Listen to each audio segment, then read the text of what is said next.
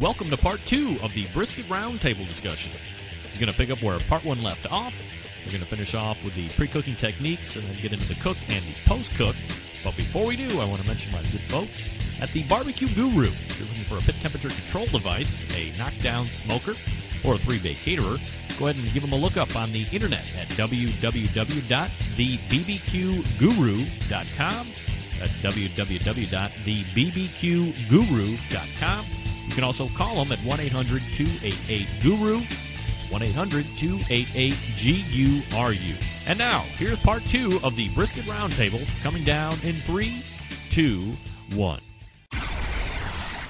Are there any other pre-cook steps that you guys take prior to putting the briskets on the cooker? And we'll start with Ray Lampe. No, I, re- I really don't. I, I trim it very little. I put I inject it. I wipe the injection off, and I put the rub on. Leann Whippen? Same with me. That pretty much just rub it. Don't inject it. We'll do in the future, and uh, that's about it. Fast Eddy? The aging thing, I'm just a huge believer in. On purchasing out in advance, knowing those packing dates, trying to get as close, you know, into that mark. You know, I may be between thirty-five and forty-six days or so. Uh, that's one of the things I did, you know, back in two thousand, uh, was aging beef and being very, very picky about the age on it. And I still am doing this other stuff too. And I think that really makes a difference in, in the flavor, uh, also how it breaks down as it cooks, uh, those natural enzymes working for you, uh, you still, you still can't get around. And so, uh, as far as one of the things I'm still a super big believer in is the aging process of beef. And what I'm talking about aging is wet aging, where I buy it, it stays in the Cryovac bag. And I have a refrigerator strictly uh, pretty much for my barbecue uh, cooking only, so it's not open and closed all the time. It keeps a very consistent temperature rate. It's down around thirty-five, thirty-six degrees. Yeah, the aging thing on brisket is I'm just huge on. And I'll, I'll carry – if I'm flying to a, an event, I'll take my brisket with me uh, so I can make sure I got I got exactly what I want. This is kind of an interesting point. Is anybody else as meticulous as Eddie when it comes to the age of beef? With the uh, with the wholesaler that I'm using, um, that's getting us our product, it, I'm actually able to do it at his location, and um, they know what we're doing. Um, we've kind of gone into a partnership with them. We we actually uh, cook meat for them for for customers. Um, so he will actually save out cases for us so that we could, as we go through the season, we can pull what we need. Normally, forty-five, fifty days is about where I'm at. Ray? Yeah, I try to be. I mean, I really believe in that, and, and I picked that up from Eddie big time. But uh, unfortunately, I live on the road all summer, and sometimes I just have to buy briskets when and where I can. If I have the opportunity, yes, I like to get them, and I like those certified Angus as well, and I like to age them from forty to fifty days if at all possible. Leann? I agree, and and I fortunately have the luxury of being able to do it with a walk-in, you know, at the at the restaurant. I'm also a believer in, you know, I like I B Ps and um, tried a lot of other ones, but they've done very well for me. You guys are laughing, aren't you? No, not at all. The I B P what can stuff I say? Comes from a lot of I B P stuff comes from a lot of different places. A lot of I know, plants. But I'm telling you, every time. Well, I also when I pick up a brisket, when I'm picking out the ones I want to use, I like to hold it like with one hand in the middle, and if it kind of flops down on either side of my hand, I'm more apt to pick that than one that's just gonna, you know, s- just sit there straight out. Well, you're I, laughing I, you at know, that well, too. Yeah. Could you say? I, could you say that again? It's only slower. I knew that one. I'm not, I'm not laughing about limp meat. I can. I can. I can go along with that. I don't sound like it. Well, I can understand. I mean, I'm, I'm serious. We're going to get along. You're right. Fine. you're, you're, you're exactly. I think. I think you're pretty much right on, Leann. And one thing about like I B Ps, mm-hmm. when you start talking about branding, it's it has a lot to do with how they cut it. And, yeah. you, know, you know, I mean, yeah, when I had my little restaurant running that I was real big on, I was cooking flats mainly, but we were cooking uh, what they call from Colorado Premium was a company that I was getting them from. And they were always cut a lot leaner than what, you know, than what you were talking about. I B Ps always had a lot heavier fat on them, which I didn't want for what I was doing at that operation. But you're exactly right. The the company brand on it and how they cut it is different from company to company. I'll agree. Yeah. I, well, I think we get attached to certain brands too. You know, you you get a little winning streak using whatever it may be, and it, you know, it's sort of your lucky brand because, you know, let's face it, a lot of the animals, especially in the hogs, are, are just, you know, they're just so similar anymore. They might as well be cloning them. Now, I also am a big fan of using left-handed briskets only. Okay, I'm lying about that too. Are any? Do any of you guys do that? No, I'm a switch hitter. I put I put a lot of mustard on my brisket too. All right, so now we'll uh, we'll move into the cooking segment here. Uh, what kind of wood do you use for your smoke flavor? And we'll start with Leann. I use about three quarter hickory and quarter apple, and I'll throw in a couple pecan, just just a little bit. Fast Eddy? Hickory and oak all the way. Jim Minion?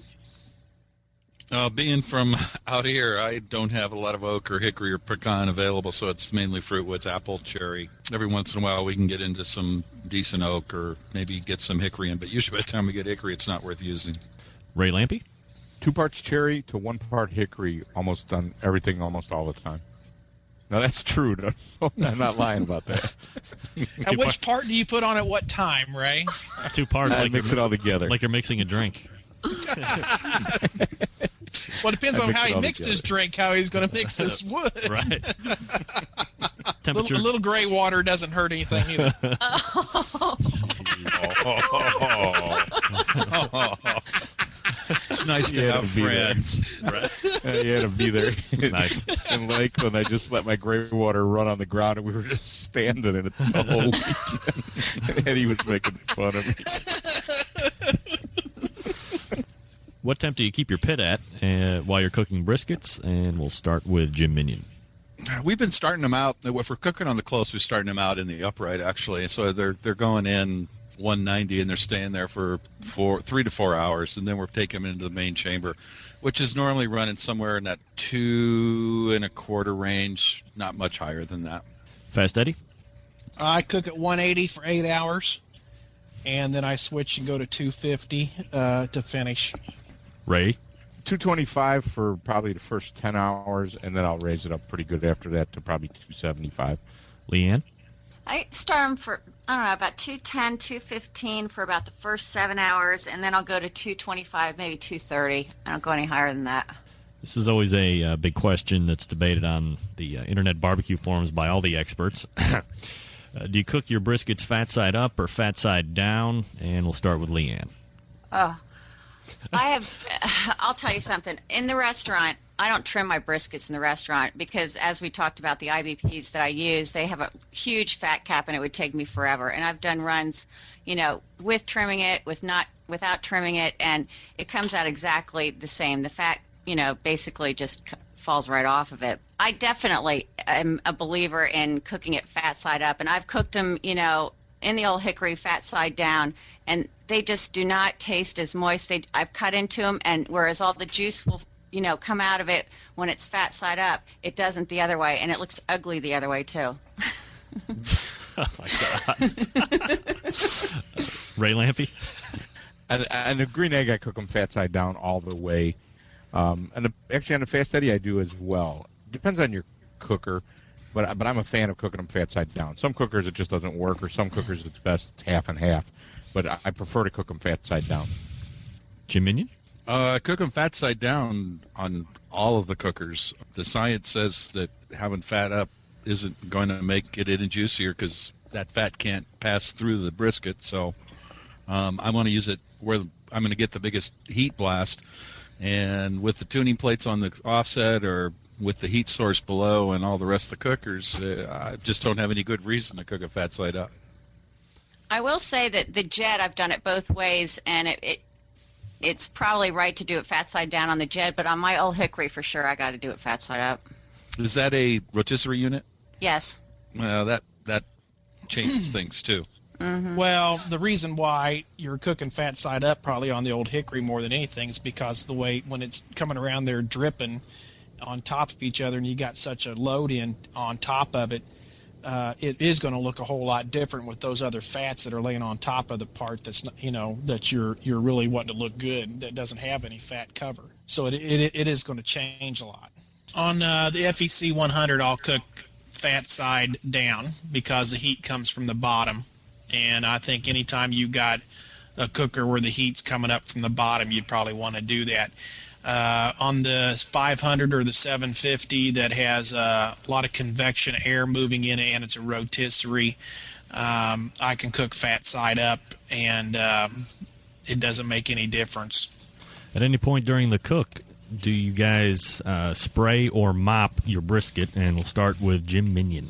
No, not really. Don't open the pit very often, and uh, there's not just don't do it. Leann Whippen?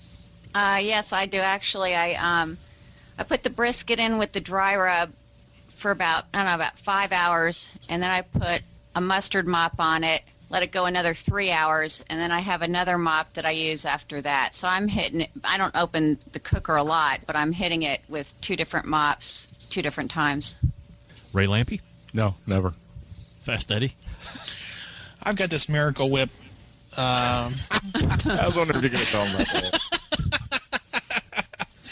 Uh, I, uh, what do we call it? Slather. I got this Miracle Whip slather that I use uh, on mine as I mop with as it's cooking.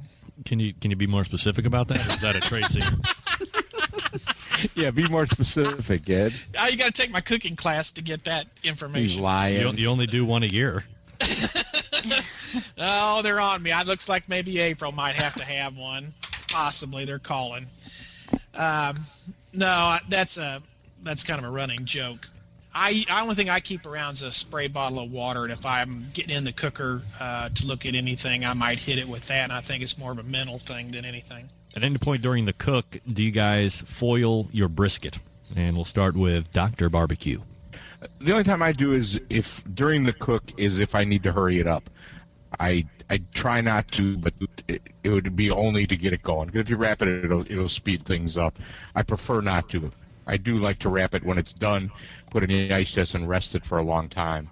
But I try not to wrap it while it's on the cooker. Leann? If mine's getting too dark for some reason, you know, towards the end, I'll wrap it.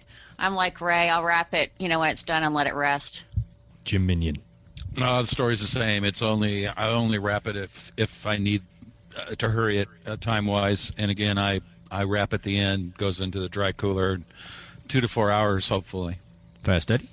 I'm different. I'm, I pretty well wrap. Uh, when it gets to about one seventy is my target temp on the flat, uh, and I'll wrap it. And then on the points, uh, depending on how they're coming along, uh, sometimes I won't wrap them if they're, if they're softening up real nice. And, you know, if they're not, then I'll wrap. I'll, I'll make that decision usually when they're at about one ninety-five Uh, degrees, but see, I'll take my points on up to uh, normally about two ten is where I'll finally uh, get them at. But uh, yeah, I pretty much at one seventy it gets wrapped up. What's your thought process behind doing that? Uh, helps break it down. Uh, it re- as I, my target's to get it off about three three and a half hours before turn-in time, and as it's setting in the holding, either a cooler or a Cambro, and it's setting in its own natural broths and juices, it starts, I think, as it starts to rest and comes back down, you starts pulling some of that back right into the uh, brisket, and it makes it more juicy by being able to do that. What internal temperature do you take your briskets to? And we'll start with Leann Whippen. About one ninety-five I don't go as high as two ten I, I, the flats just seem to dry out. When I wrap it and it sits there, it just seems like that's a good temperature for me anyway. Ray Lampe? If I've had a good, long, slow cook where I didn't have to wrap it in foil, one ninety And I, I will check it. I'm feeling it as well. But usually if I've had a good, long, slow cook, one ninety will be good enough. I also like to rest them in foil for a long time. Like I said, at least four hours, and six is good for me. So I will get some additional cooking from there. And But it's also, I mean, it's cooking a piece of brisket is not like cooking a roast beef where there's a magic temperature. If you've had a good, slow, long cook in the one sixty to one eighty te- zone, and you will have that also in your resting time, um, you, it'll be tender if you can take it off at one ninety. If, if I've had to wrap it and I'm, I'm sort of rushing it, I'll generally cook it a little bit hotter at that point because it won't have the resting time, and I probably didn't have that good quality time in the breakdown zone for me. So I, I'm hoping if everything goes well, I'm taking it off at one ninety. Fast Eddy?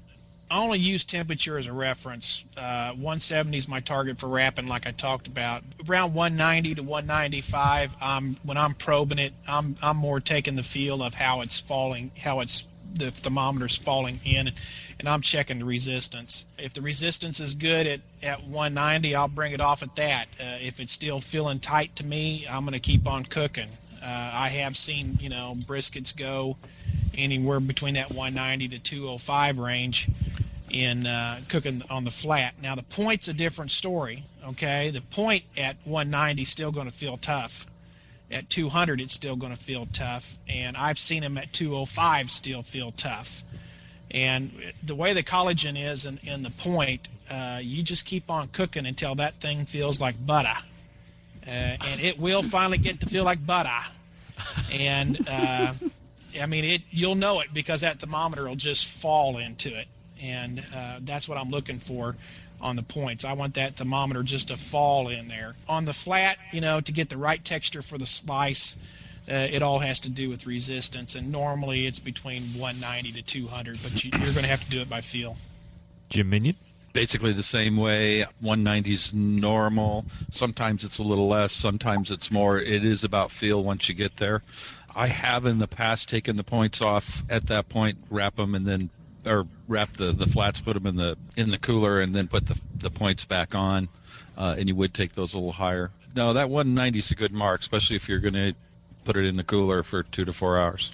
Uh, the next question is probably going to preclude Eddie from answering due to the fact that he's already separated his point and flat uh, at this particular time. But if you haven't and you're cooking a whole packer, do you separate your point and flat at this point? And we'll start with Leann.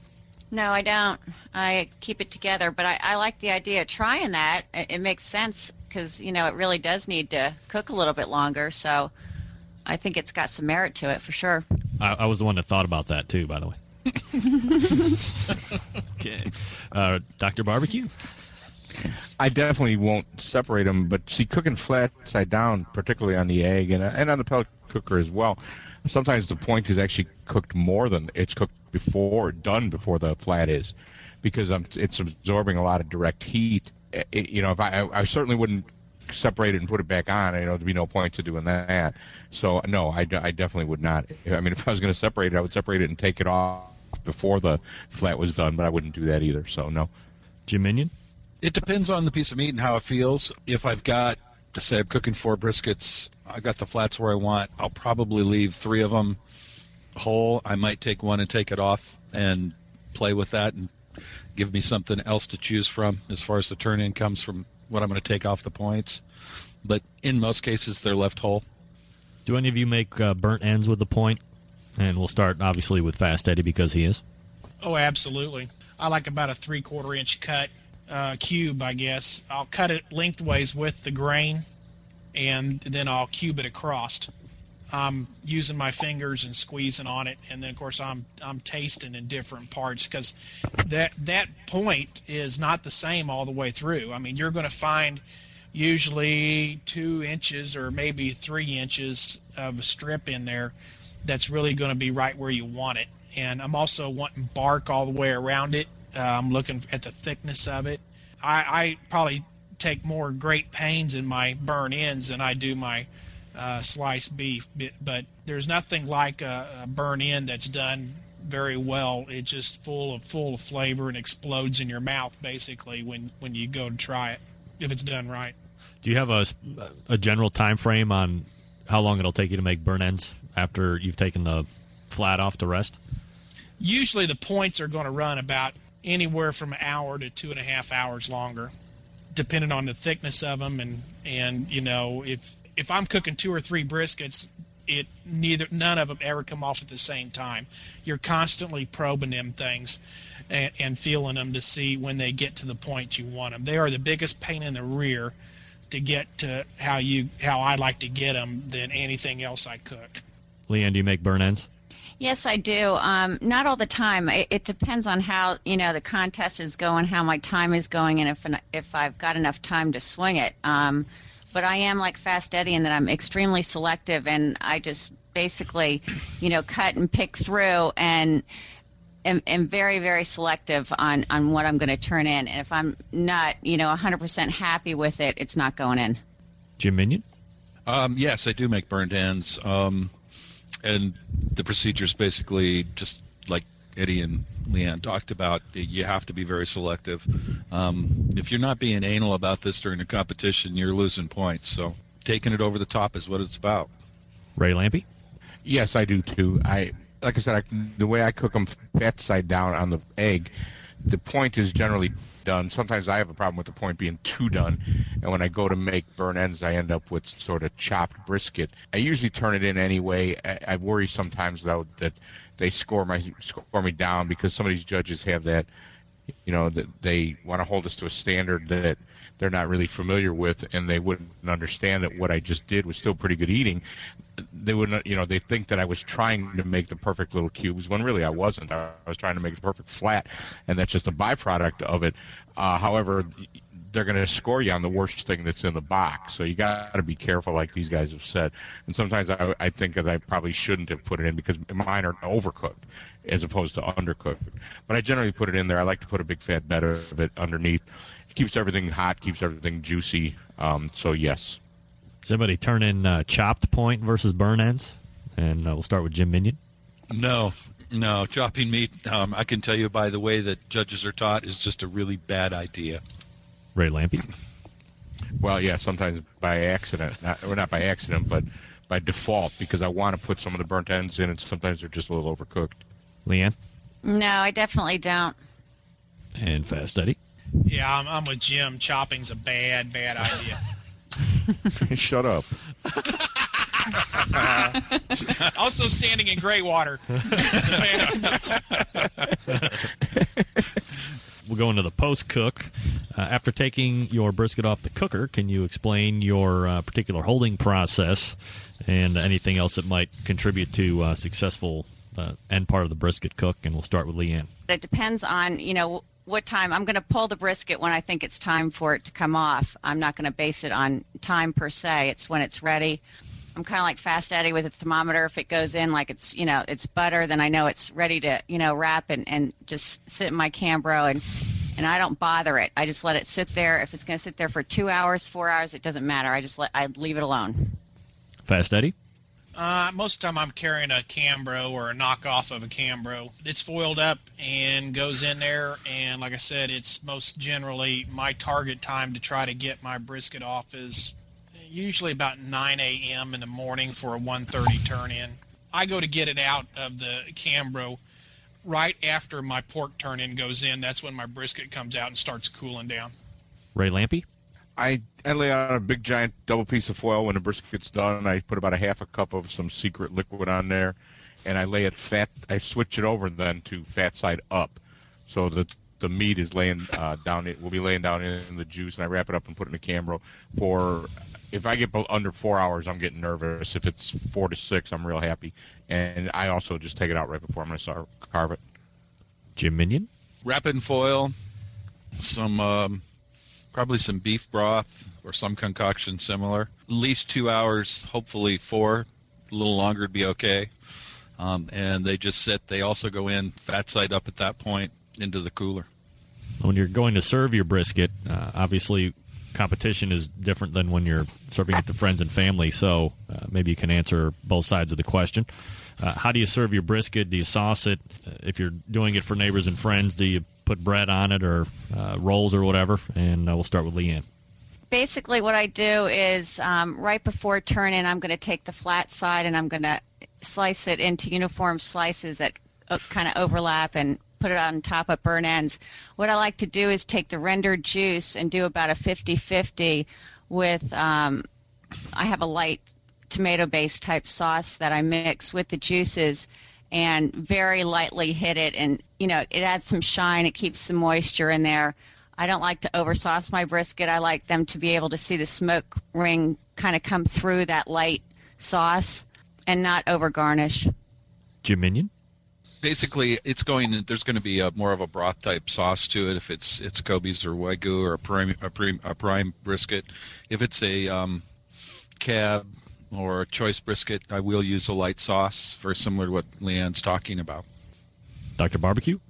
Yeah, trim off all the fat, slice it, and I will brush it with a combination of uh, a thinned out barbecue sauce, and if the beef, if the juice out of the bag or out of the foil isn't too greasy, if I'm able to get most of the grease run off of it, I'll mix that in with a little bit of sauce and just brush it lightly, just to kind of keep it moist and a little bit shiny. Otherwise, it starts to look dry right away. So, I mean, I'd rather not sauce it, but I just find that for appearance sake and for holding sake, it, you need to brush it a little lightly with something. Fast Eddy? Here's where I think uh, finishing up and cooking in the foil makes a difference, because the, the seasoning that I've got on the brisket is down in all that juice. And uh, I try to get as much fat off of it as I can, but I'll take that and put it in a cup. And maybe, oh gosh, a teaspoon or maybe two teaspoons in about a quarter of a cup or, you know, a third of a cup of that broth I'll have of uh, uh, tomato-based barbecue sauce. I mean, it's just a slight, slight hint. And I'll mix that together, and then I brush the back side of every slice I cut. So it's on the back side. As it goes in the box, I have a natural cut that's being seen by the judge. So all my, and of course I'm getting that, add the seasonings that, that are down in that juice too, uh, add it back on the back slice, uh, back of the slice. And I think the, that that extra finish makes all the difference in the world. Kind of a summary question. A lot of the discussion on barbecue forums is the brisket is a, a pretty tough cut of meat to cook consistently well on a regular basis. Do you guys find that to be true, or is that more of a, another internet myth? And we'll start with Doctor Barbecue. I find that uh, fab is kind of the great equalizer for me in this stuff. I used to find that pretty regularly, that briskets were different and that would cook differently and feel different and taste different. The fab is kind of the equalizer there. One may take a lot longer to cook, but because of the, the overpowering taste of the fab and the ability of the phosphates to keep it from getting dry, I find them to be pretty equal. I'll actually even cook just one brisket sometimes. If you can't find two good ones, or if I'm short on cooker space, I mean, you know, when I'm traveling, sometimes it's not as convenient. So I, I, I agree that briskets are very different, but I, the fab is an equalizer for me. Now, I still try to cook two almost all the time, because you will get a weird one occasionally, and you also get a, every time sometimes you open the package and there's a big gash in one that you didn't know about, or it's got a weird shape or a weird grain or something. Um, so I guess the answer is yes, there's still always a wild card, but, but again, the fab is a great equalizer. Jim Minion? I find that, you know, briskets, if you know how to cook them, if you know what to look for, some take longer than others. Uh, and as you get more proficient at it, you learn how to work them. You, you learn to use foil to your advantage if you want, and it becomes less and less difficult to cook them.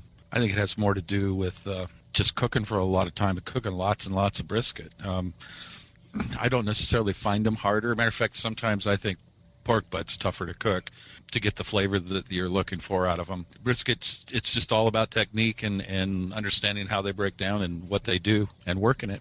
Fast Eddy? I think reason why, you know, you see that on the internet about brisket being so so mythical, mystery meat and hard to do, is because experience does play greatly into it. And just like we talked tonight, a lot of the little things from, you know, how, how you got to be how anal about purchasing and aging and, and the process you go through to really make that a good piece of meat. Uh, newbies don't understand, because uh, they ain't been around enough, and, and not a lot of people don't know what a first-place brisket really is on a regular basis. So uh, I think that's why it is so mythical. And to me, I think it's it's there's a lot more to brisket than it is, you know, going and buy a rack of ribs and cooking some ribs. I think, you know, ribs are ribs pretty much in my book. And, and you know, chicken's a little bit, there's there's not a whole lot of difference in chicken. Uh, whether it's a you know a fresh chicken or whether it's a you know got an injected chicken that you buy at the store, to me brisket has a lot to do with a whole lot of different variables that you're trying to control to get the same product at the end every time, and it's probably it is probably the most difficult in in, in that realm. But the good guys who know how to follow all that stuff all the time always keep rising to the top, and you'll you'll watch them walk up there in the top five on a consistent basis. Leann Whippen. When I first got into barbecue, I hated brisket. I didn't like to eat it. I didn't like to cook it. It took me a good three or four years of banging my head against the wall to get it straight. And I finally feel like I have a handle on, you know, just dealing with, you know, the piece of meat itself and just making sure that, you know, it's got the right tenderness, the right temperature. And um, it's. It, I think it's a lot more difficult to cook because it has a shorter window of time. Whereas, you know, if you're cooking chicken thighs, they're more forgiving. I even think pork butts are too. So I think you find more disasters in the beef brisket world because of of that window. I, and I also hear a lot of these new cookers out there, you know, they'll get into the barbecue. Oh, I can cook chicken ribs and pork, but I don't know how to cook a brisket. I don't even know, you know, what to buy. And, you know, so that's the last piece of meat that they're really focusing on. It's almost like they, you know, they're, they're cooking their favorite pieces and trying to better those and ignoring the, you know, brisket when you got to be consistent in every cut. I just don't think it's as, as forgiving as the other meats out there. Well, I think the other thing is, you know, brisket, a bad bad slab of ribs is still pretty good. A chicken, how bad can you screw it up unless it's raw? And even pork that's undercooked or a little overcooked is still pretty darn good. A bad brisket is pretty inedible. Yeah, it's like shoe leather pot roast. It, it, it can be really awful.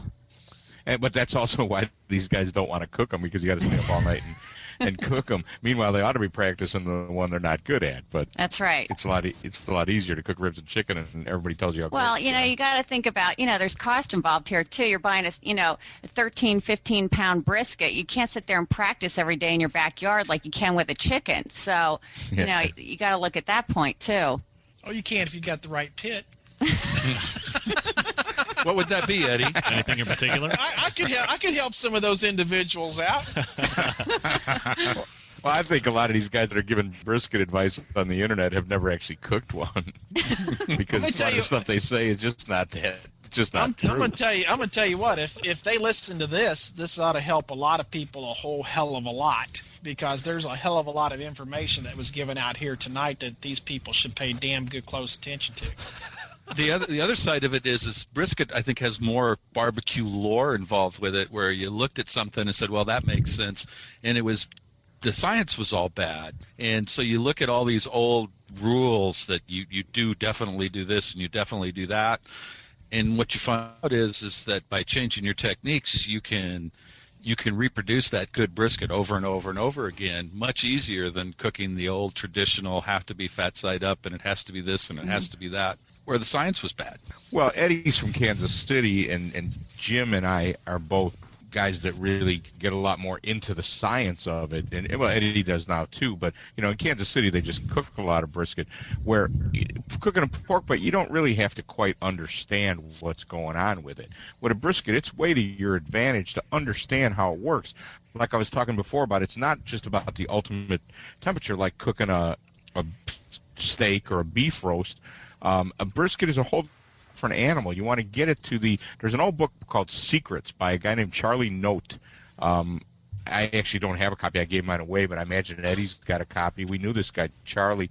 Um, I told you about him, Greg. Yeah, the, the, guy. the Smoke Masters uh, Culinary Institute of College yeah, or whatever. Yeah, the dead, the the dead guy from the – You're right. Well, he wrote the book, and he's the dead correspondence course guy.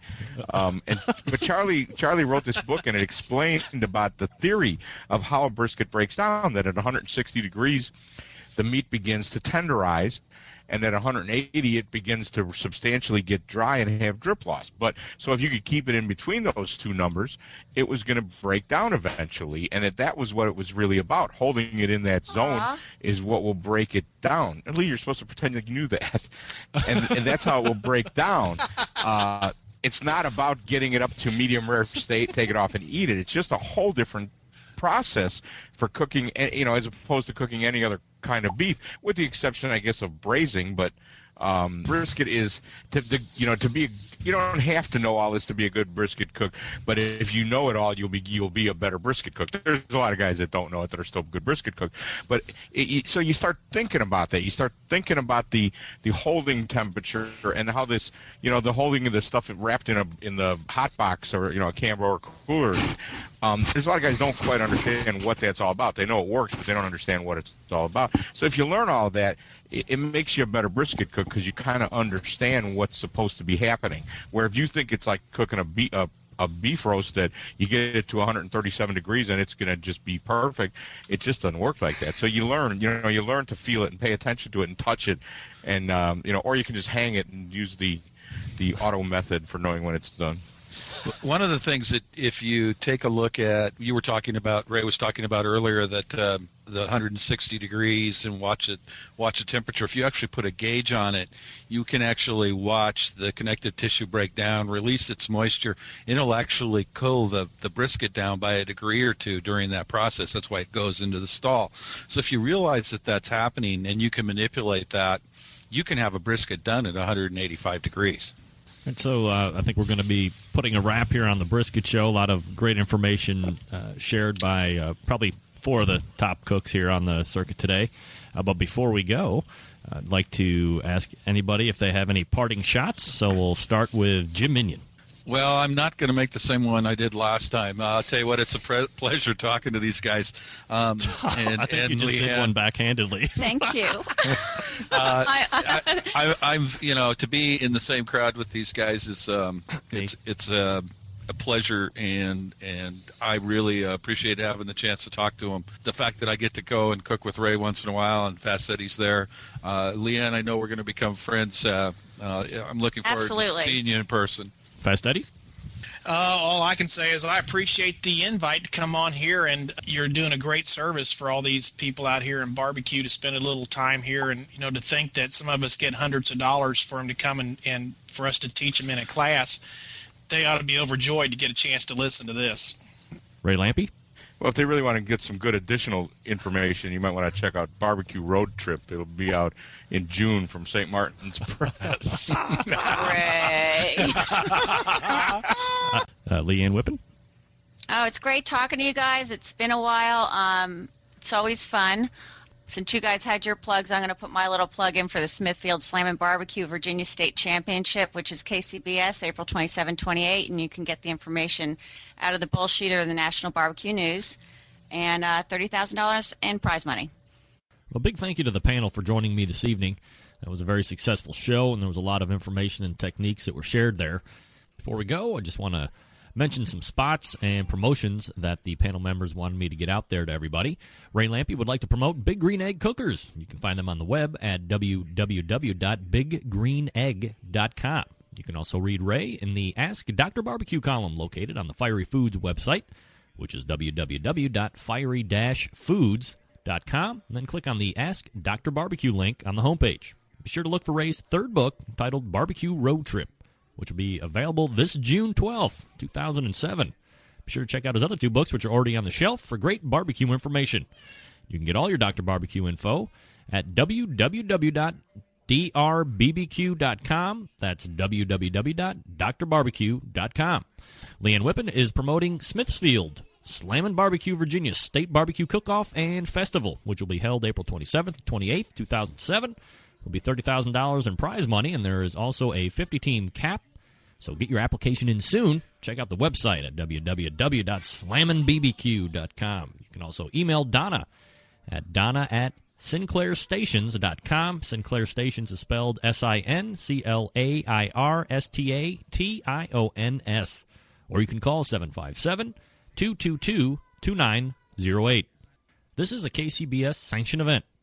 Fast Eddy wants to promote the F E C line of cookers from Cook Shack. Check out his brand of pellet smokers at w w w dot fast eddies b b q dot com to get all the details. Finally, Jim Minion would like to promote the best barbecue forum on the internet, Barbecue Central, which can be found at w w w dot the b b q central dot com. Stay tuned for the Barbecue Guru Spot on Backside Jones. For the Barbecue Roundtable, this is your host, Greg Rempe, saying so long, everybody. The future of barbecue is already here at the barbecue guru dot com. From the amazing guru that monitors and controls the temperatures of any charcoal, wood, or electric pit to the Caldera Tallboy knockdown smoker. Yes, it breaks down and stores flat, yet it's still a robust, sturdy, portable cooker and smokehouse. It also serves as an efficient temperature-controlled convection oven using wood or charcoal. The Tallboy is designed to fit all catering pans and can be used as a warming oven. You can cook in any style you choose. Make ribs, chicken, jerky, vegetables, smoked cheese, whatever you want. Take it to K C B S competitions and unload it from the truck of your car. the barbecue guru dot com is where you'll find the Caldera three-bay caterer. It's stainless steel and uses charcoal or sterno for chafing purposes. And it doubles as a three-bay sink or wash station with hot water and knocks down in seconds with no tools required for transportation and storage. The future of barbecue is here at the barbecue guru dot com. That's w w w dot the barbecue guru dot com or call one eight hundred two eight eight GURU.